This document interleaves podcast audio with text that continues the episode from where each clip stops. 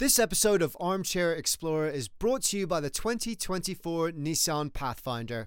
With seven drive modes, the Pathfinder's available intelligent 4x4 is built for even the most epic journeys. And epic journeys is what we're all about. Learn more at nissanusa.com. Hey guys, welcome to the Armchair Explorer, where the world's greatest adventurers tell their best story from the road my name's Aaron Miller. I'm a travel writer, and this episode, we're doing something a little different. We're not going on a hardcore expedition. We're not breaking any world records. We're simply following one woman's journey, an incredible journey in search of a life less ordinary, a life of exploration, connection to nature, an extraordinary life of adventure, sailing the world, searching for the perfect wave. This is a story for ocean lovers, it's a story for sailors and surfers, but it's also a story for anyone out there dreaming of escape. Are you ready? Let's go.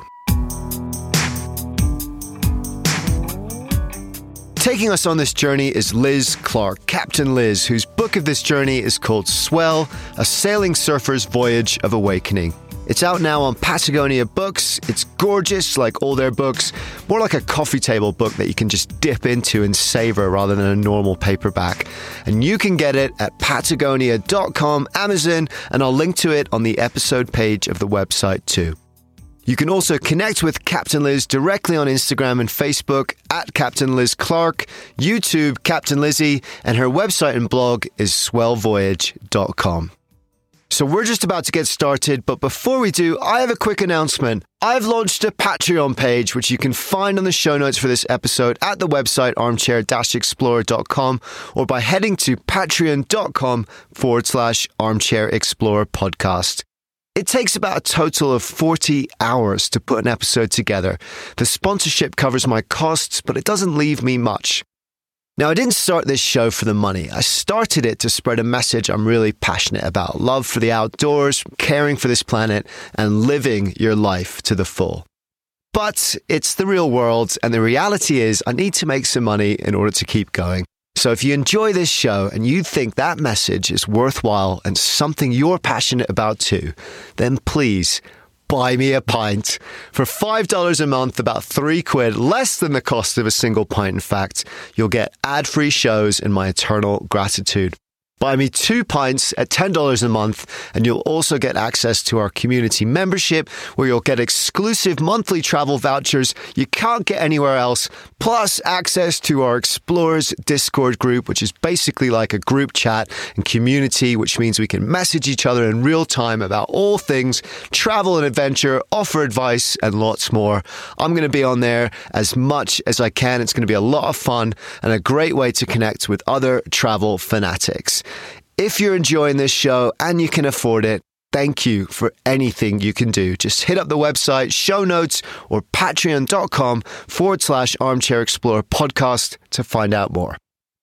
But for now, let's get back to today's episode The Voyage of the Swell. That's the name of the boat, by the way, because we're just about to set sail on an incredible journey, a journey that changed her life and might just change yours too.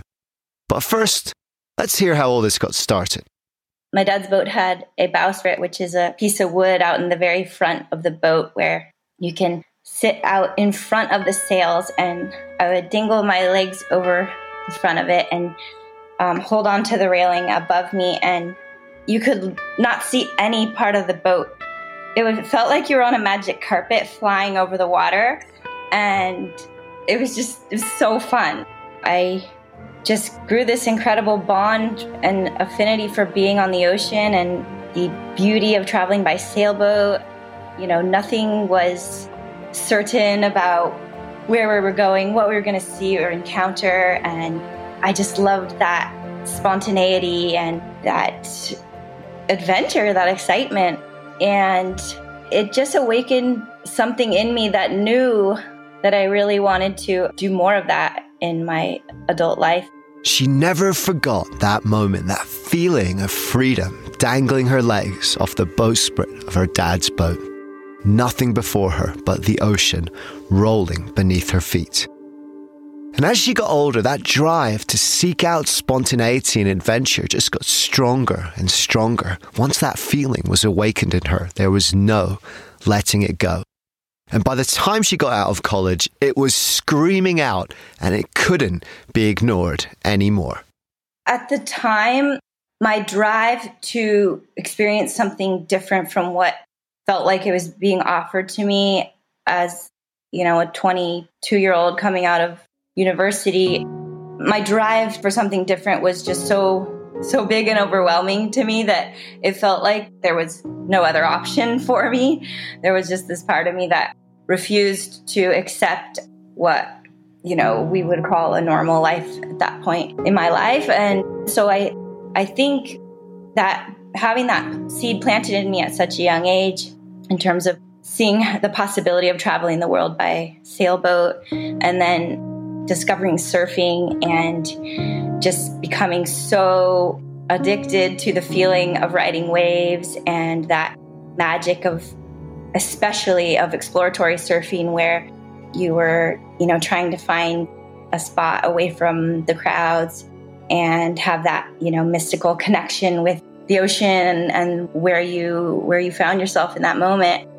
It feels like just these momentary like presents, like these gifts from the ocean when you actually catch one of these lumps of energy that's traveled across the sea and find yourself in that right moment at the right time to, you know, join that energy and um, move with it and express yourself on that wave. And it just feels so surreal, and you feel a connection to both nature and to yourself.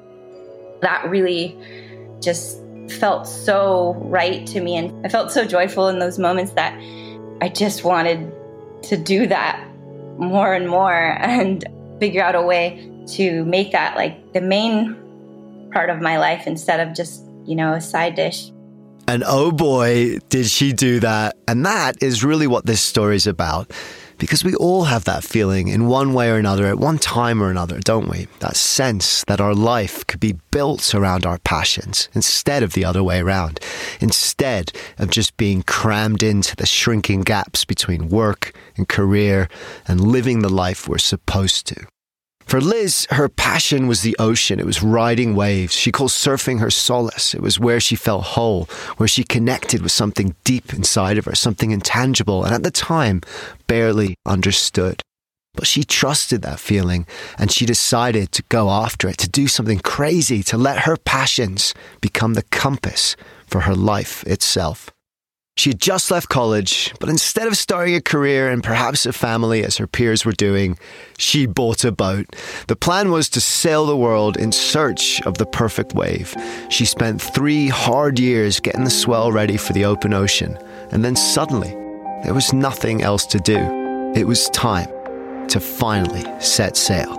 That moment was very scary, very chaotic, very overwhelming there was so many pieces to the puzzle that I had to put together, and the process of the boat overhaul was just absolutely bigger than I could have ever imagined. I'm not sure, looking back at the time, if I would have known what I was getting into. Three years of boat projects and massive overhaul, and I don't know if I would have taken it on at that point. But we just kept chipping it away at it in small bites. And when I finally did leave the dock in San Diego, it just felt this huge weight on my shoulders in terms of living up to my own expectations, living up to all the expectations of the people who had helped me to that point and given me this opportunity to live my dream. And so there was just a lot of pressure at that point, right when I was leaving.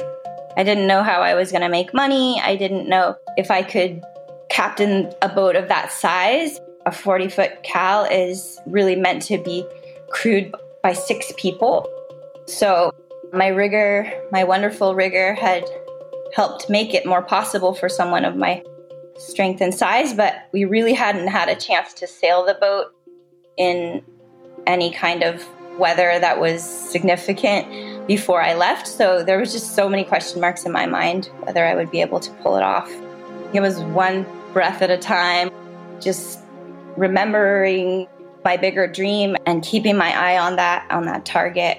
But in the moment it was just conquer one challenge and then face the next. You know, try not to get too overwhelmed where you're just paralyzed by all of it. So that first leg down Baja California was really exciting for so many reasons because it was obviously the first big leg of testing my strengths, testing whether I was capable or not.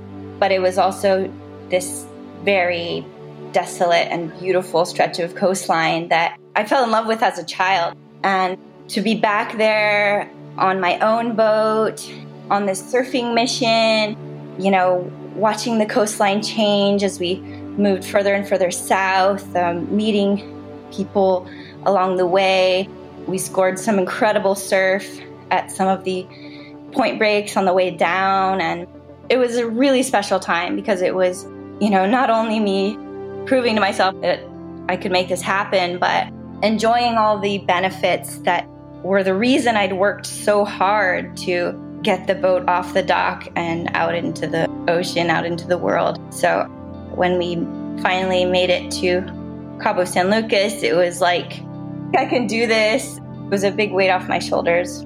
She didn't have a fixed route. Although she had a loose idea of sailing the world, it wasn't set in stone. She just wanted to take off and literally go where the wind took her, where her instincts took her, which kind of makes the whole thing even bolder in a way. There was no real end in sight. She was just following a feeling. She headed south from San Diego to Baja California. That was the first leg. And she describes it as a polarity of emotions. On the one hand, there was this huge sense of freedom. Because she didn't have a fixed plan, she could go anywhere, do anything, follow the surf, wherever it may take her. And that felt amazing. It was a freedom that most of us never feel, or only in glimpses. And it was intoxicating. But at the same time, there was a huge sense of responsibility.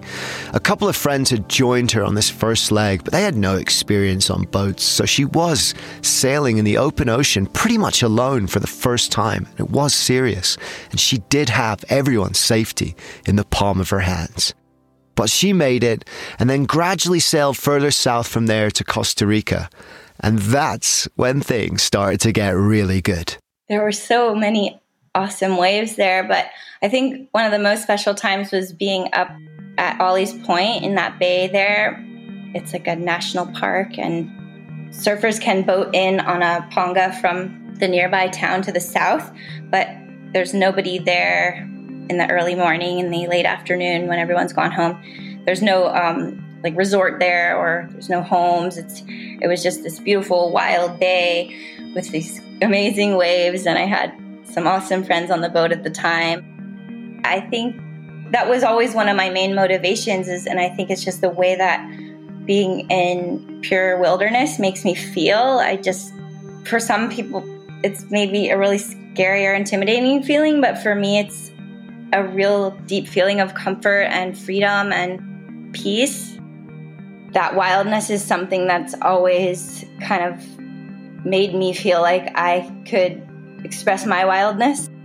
That wild side of me was okay, which sometimes in my family or in society, you know, it didn't always feel like that was okay to express that part of me. And so I really sought those places out, especially those places where you really get that sense of what the earth would be like without humans on it. This episode of Armchair Explorer is presented by the 2024 Nissan Pathfinder. From muddy jungle paths and snowy trails to rolling sand dunes, the 2024 Nissan Pathfinder has the capability to take you to some of the most epic destinations on Earth. And Pathfinder, that's a pretty cool name, isn't it? Because that's also what this show is all about exploring, getting off trail, having adventures, finding your own path, and living life to the fullest. Sound like you? Yep, sounds like me too. Which is why I'm so excited to partner with Nissan. The 2024 Nissan Pathfinder has seven drive modes, available intelligent 4x4. It's got the best towing capacity in its class, up to 6,000 pounds. So go ahead and bring all that gear with you and lots more. The 2024 Nissan Pathfinder, a vehicle built for adventures everywhere. So thanks again to Nissan for sponsoring this episode and for the reminder to chase bigger, better, more exciting adventures and enjoy the ride along the way. Learn more at nissanusa.com. It took her five months to get to Costa Rica, inching along the coast at an average speed of five and a half knots. That's about a slow jog for two and a half thousand miles. And she found that wildness and solitude with nature everywhere. And that's one of the amazing things about traveling by sailboat. For long stretches, there was simply wilderness, inaccessible by road, with no towns or villages for miles, no people, just her, her friends, the waves, legs dangling off the bowsprit again. She learned a lot in those early days, too. She writes, Our perspectives have molded as gradually as the landscapes have changed. As Southern California's busy blacktop transformed into the desert dunes of Baja, we withdrew from attachments to our cell phones and schedules. Below mainland Mexico's arid mountains and palm lined coasts, we were reassured of the goodness of everyday people. Against Nicaragua's striking volcanic skylines, we witnessed the ache of poverty. The transformations, both personal and in the coastal geography, came at a natural pace a new smell in the air, a different bird in the sky.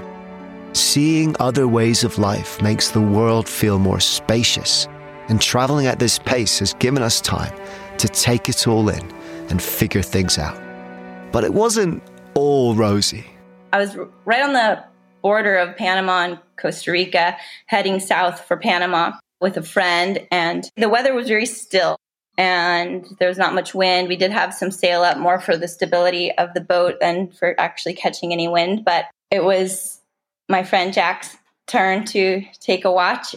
And so I was down there trying to get a little bit of rest and in the cabin and all of a sudden I just hear rain just starts thundering down. Just felt like someone was pouring a giant cup of water on the boat. It was just like so thick I looked at the radar and it was just a complete blackout. You couldn't even see for eight miles around us. It was just like pouring, pouring rain, which isn't a good sign with these lightning storms. Whenever it's really still like that, they seem to develop out of nowhere. And so all of a sudden, the rain gets lighter and the lightning just starts dropping out of the sky all around us.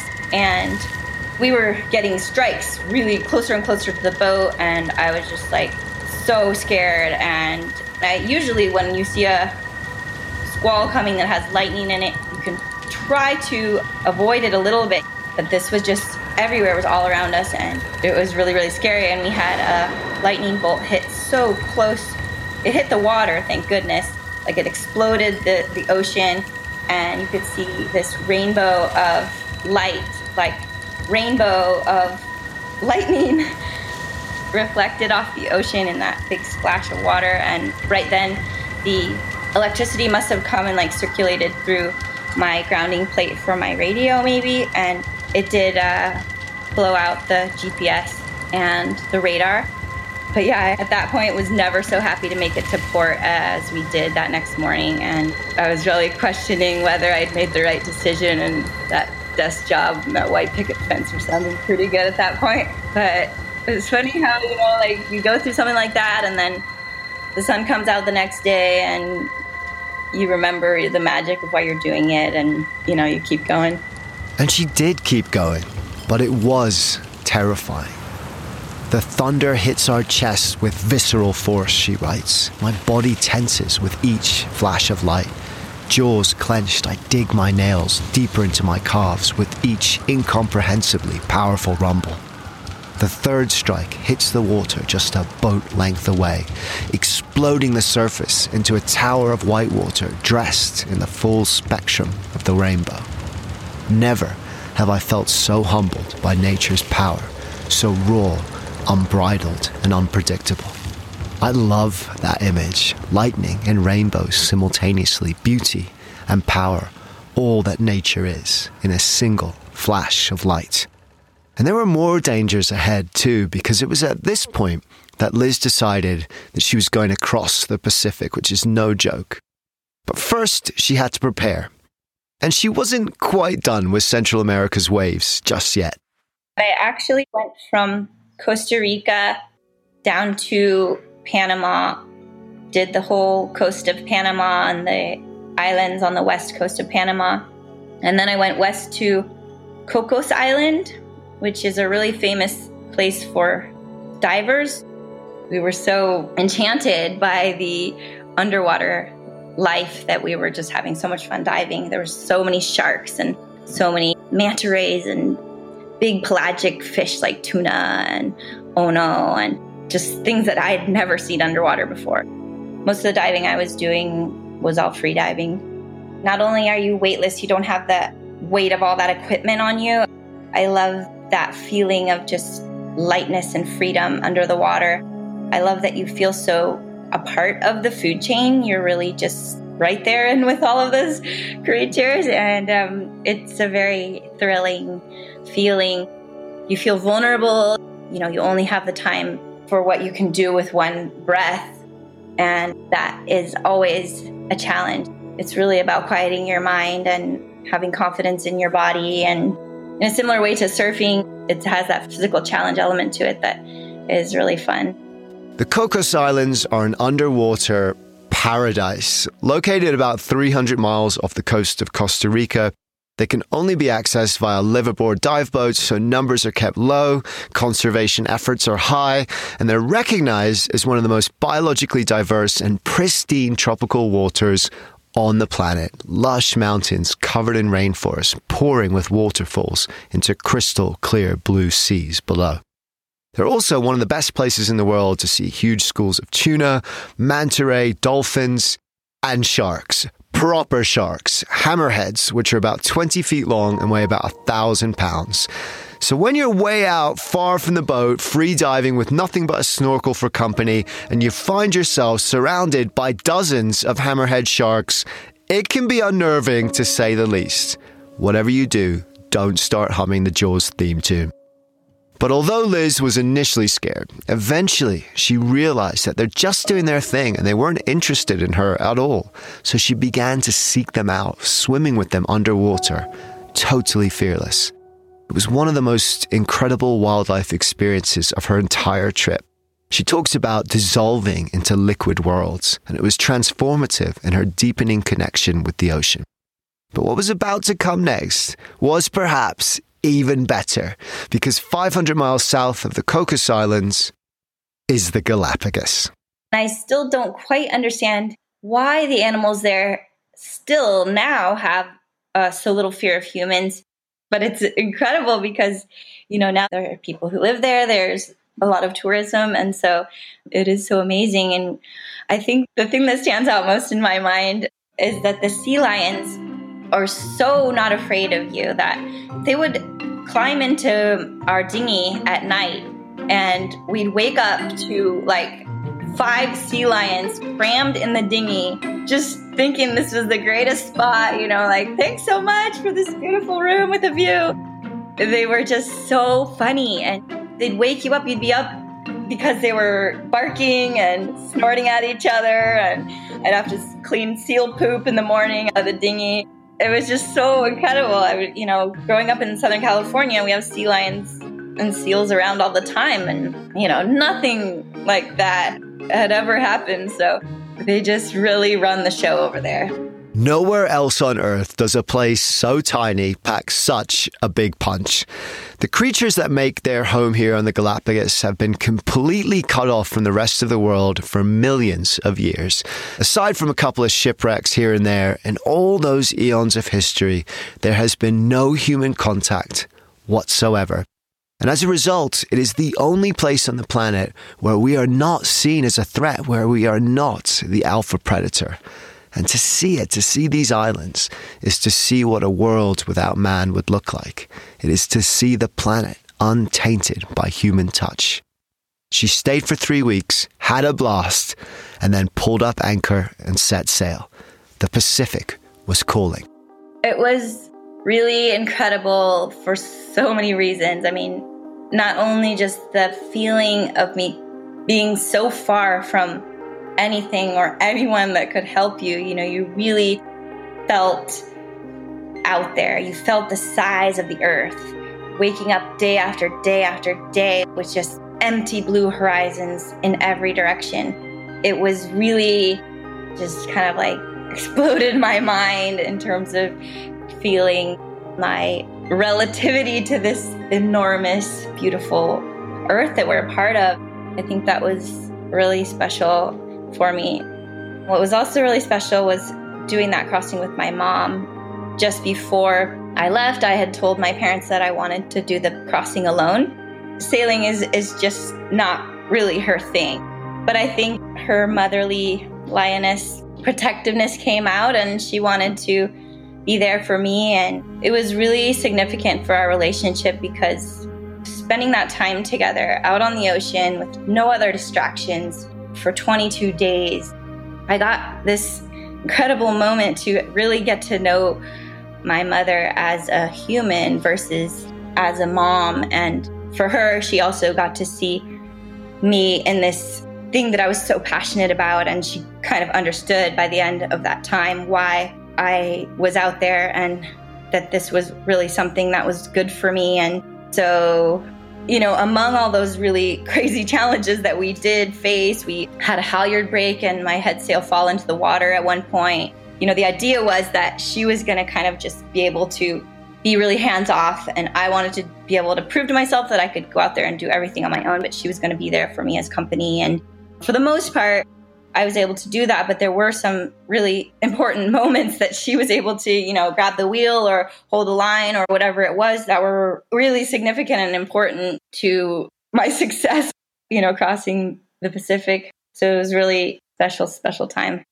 She's playing it down. They nearly capsized. First, they hit a storm, and for five days, they were rocked like a washing machine, as Mum called it. Huge waves, white water crashing over the deck as Liz tried to steady their course, careening down blue water faces 20, 30 feet tall, spinning into tailsides, throwing them around the ship like rag dolls. And then it got worse. On their 19th day, the storm now passed. The winds kicked up suddenly out of nowhere. Liz had her mainsail up at the time. They'd been making great progress, but it was the middle of the night, and with the sail fully extended, the gusts were suddenly overpowering the boat. It started to tip. The entire starboard side became submerged in black night water. Mom was screaming. Seawater was rising up Lizzie's shins as she fought the wind and tried to right the boat. More than once, she thought it was over, that they would capsize in the middle of the Pacific with no chance of rescue. Then, just as suddenly as it started, the wind died down, the boat righted itself, Mom stopped screaming, and all was calm. Three days later, on the 22nd day of their crossing, they spotted land they had reached somewhere absolutely amazing the Marquesas Islands. It's an incredible, incredible place. The culture is still very much intact, and the people are so warm and welcoming. And it's really that Polynesian spirit that you imagine or that you see in the movies, that generosity and that warmth. And I think that for me, it was like this beginning of my fascination and love of the Polynesian culture. I think there's one relationship that I really cherish. There was this older woman who lived in a valley that was inaccessible by road, and I was kind of stuck there for a time waiting out some weather and doing a few repairs to my boat. And she and her husband lived in the, a beautiful little house in, in this valley where it was just spectacular nature, spectacular. We had waterfalls and so much fruit. And so this grandmotherly woman took me in, and we would do like a language exchange in the afternoons. And it was for about two weeks, I think. And she would always send me home with a big bag of fruits, and you just couldn't you couldn't pay for something like that. You just to be able to sit in somebody's home and, you know, learn their language is such a beautiful language and for me that was just one of those moments that I, you know, could not have even imagined or predicted or asked for. It was just it was such a beautiful exchange. The painter Gauguin spent the last years of his life living on the Marquesas Islands and produced some of his most famous work here. You've probably seen it. It was inspired by the lives and the people and community that surrounded him. Gauguin's motto in life was be in love, you will be happy. But it might as well be the motto of the entire archipelago. This is paradise. Located 932 miles northeast of Tahiti, this chain of 12 tiny isles are one of the most remote inhabited places on Earth, a speck of tropical green in the midst of endless blue ocean, steep cliffs, rainforests, and waterfalls surrounding each deserted turquoise bay. But the real treasure is the people. The old lady she mentioned she met while foraging for fresh fruit one day. She had anchored in what she thought was a deserted bay, paddled her longboard to shore, and was collecting fresh guava from the rainforest. She took a bite and suddenly spat it out. There was a half eaten worm inside. And then she heard giggling. It was grandmother Felicity, who lived nearby. She brought her home, fed her fruit without worms, and their friendship began. Those encounters are what traveling is all about, and she made many such friends on her adventures. But leaving the Marquesas and sailing deeper now into French Polynesia, she found something different, something perhaps just as important. Long stretches of open water which she crossed alone, no mum, no companions, this time just her and the open sea. I think being alone is something that I feared a lot before I left on this voyage. I'm not sure why, maybe just because of how I thought that it would make me feel, or, you know, the way that society perceives people that spend too much time alone, or I don't know. But I think, you know, when you're around other people, you're always constantly thinking about what they're thinking about you. So when I finally got out there and had all of this alone time, you know, I all of a sudden didn't have to think about what anyone else wanted or how anyone else was feeling. All of a sudden, it was just me to think about my needs, my wants, who I was, you know, my place out there in this crazy, expansive universe, and all of those questions that, you know, are our core human questions that we easily avoid in our modern everyday life with so much distraction and people around us all the time. Without anyone to remind me of my humanness, she writes, I float in the clouds, dissolve into the wind ripples, and dance with the glittering moonbeams illuminating the dark sea crests. I'm free to fall through the sky with the shooting stars and raindrops. I let go of my limits I've placed on myself for the sake of how other people might judge me. And I try and recognize my own self judgment too. I feel ready to be me whatever the consequences. Which is lucky, because what is coming next is what she'd been looking for all along. It was a perfect wave. It was that sublime moment when ocean, mind, and body become one. But it was more than that, too. I had a couple of friends from back home, Ryan and Taylor.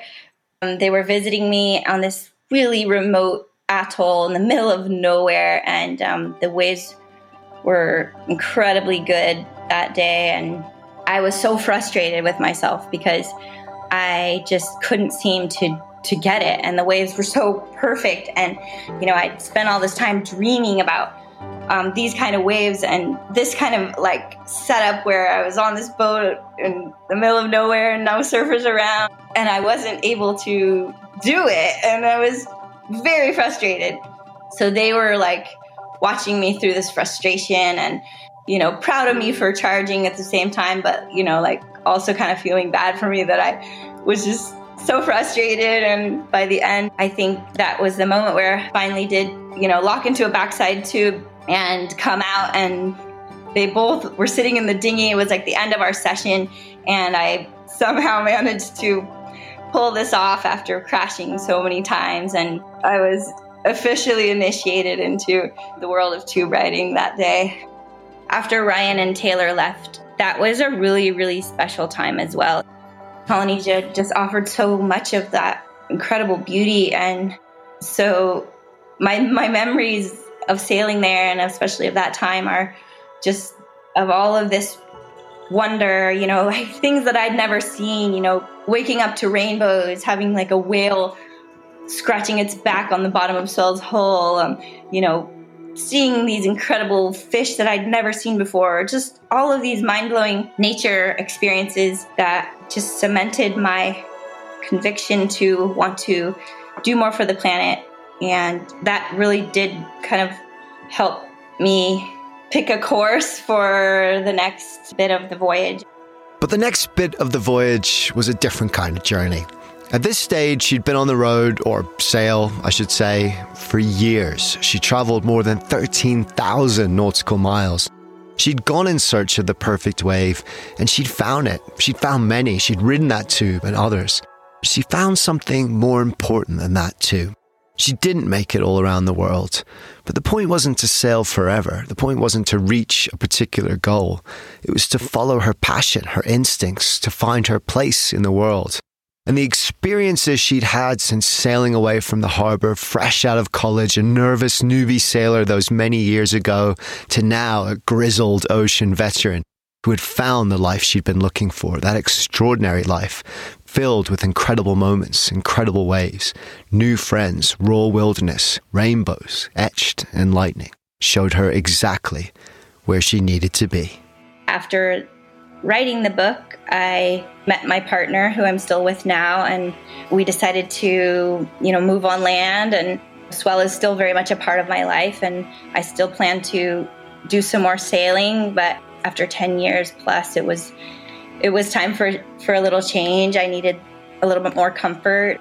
So I was just ready to have running water and a shower and some of those little things that we take for granted in land life. And also, I think I was really ready to expand my activism work. I went out there, I lived my dream. I did this sailing experience that I was really, really craving, and I learned so much. I know who I am, and I I'm so grateful for this experience, but now I have to be part of this global community that's trying to fix the wrongs that we as humans have done to the planet. And so it felt like the right decision for the time to move on land and be able to put a little bit more energy into my activism work. And that's been a whole new fun challenge for me. I think if I had to choose the single most significant lesson that I learned was that nothing matters more than following those passions and following those dreams. I think they are really the doors that take you to your greater purpose, that our passions are something that are there as like a treasure map. And we got to follow them and, and discover why they're part of us. And sometimes I think we feel selfish. There's times in life where it doesn't, you know, maybe feel like that's what you should be doing. But I, I think what I discovered is that in the end, becoming who I really wanted to be was actually the most important thing I could have done for my family. Following your passions, taking that leap, daring to live that extraordinary life isn't selfish. It isn't something you do just for yourself. That's Liz's point. It's how we serve the world. Our dreams are like a treasure map, she says that we follow to find our purpose. It's an amazing idea. I love it because it means that what we care about, what gives us joy, what lights us up, isn't frivolous. It isn't just fun. It's the compass that shows us our path.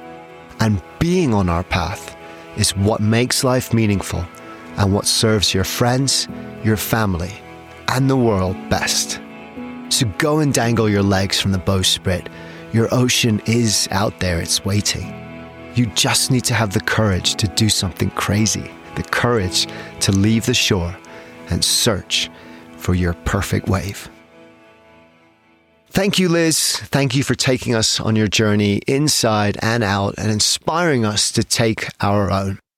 Her book is called Swell, A Sailing Surfer's Voyage of Awakening. It's out now on Patagonia Books. It's gorgeous. It's got amazing imagery and lots more detail and insight than we could cover here. You can get it at patagonia.com. Amazon, and I'll link to it on the episode page of the website too. You can also connect with Captain Liz directly on Instagram and Facebook at Captain Liz Clark, YouTube Captain Lizzie, and her website and blog is swellvoyage.com. Remember, if you enjoyed this episode, please consider buying me a pint, aka becoming a patron of this show. For five bucks a month, about three pounds, you get every episode ad free. And for 10 bucks a month, you'll get all of that, plus access to our exclusive membership group, monthly travel discounts, and lots more. Please go to patreon.com forward slash armchair explorer podcast to find out more or just hit the link in the show notes right now. The sound editing today was done by Mike Cumber, aka The Sweet Chap. Follow his Facebook at Sweet Chap to listen to his original music, which I love. His song Rummage opens every single show, as well as covers of your favorite songs. He has an incredible voice, and it's just something lovely that pops up in your feed every now and again. You're going to love it. So please do go and check that out. Lizzie Goldsmith also worked on this production, so thank you to her. She's an awesome writer and podcast producer in her own right, and you can check out more of her work at lizziegoldsmith.com. Last but not least, thank you to you guys. Keep dangling your legs off the bowsprit. Keep looking for that wonder, because the more we look for wonder in the world, the more the wonder of the world becomes a part of who we are. Dare to be truly alive.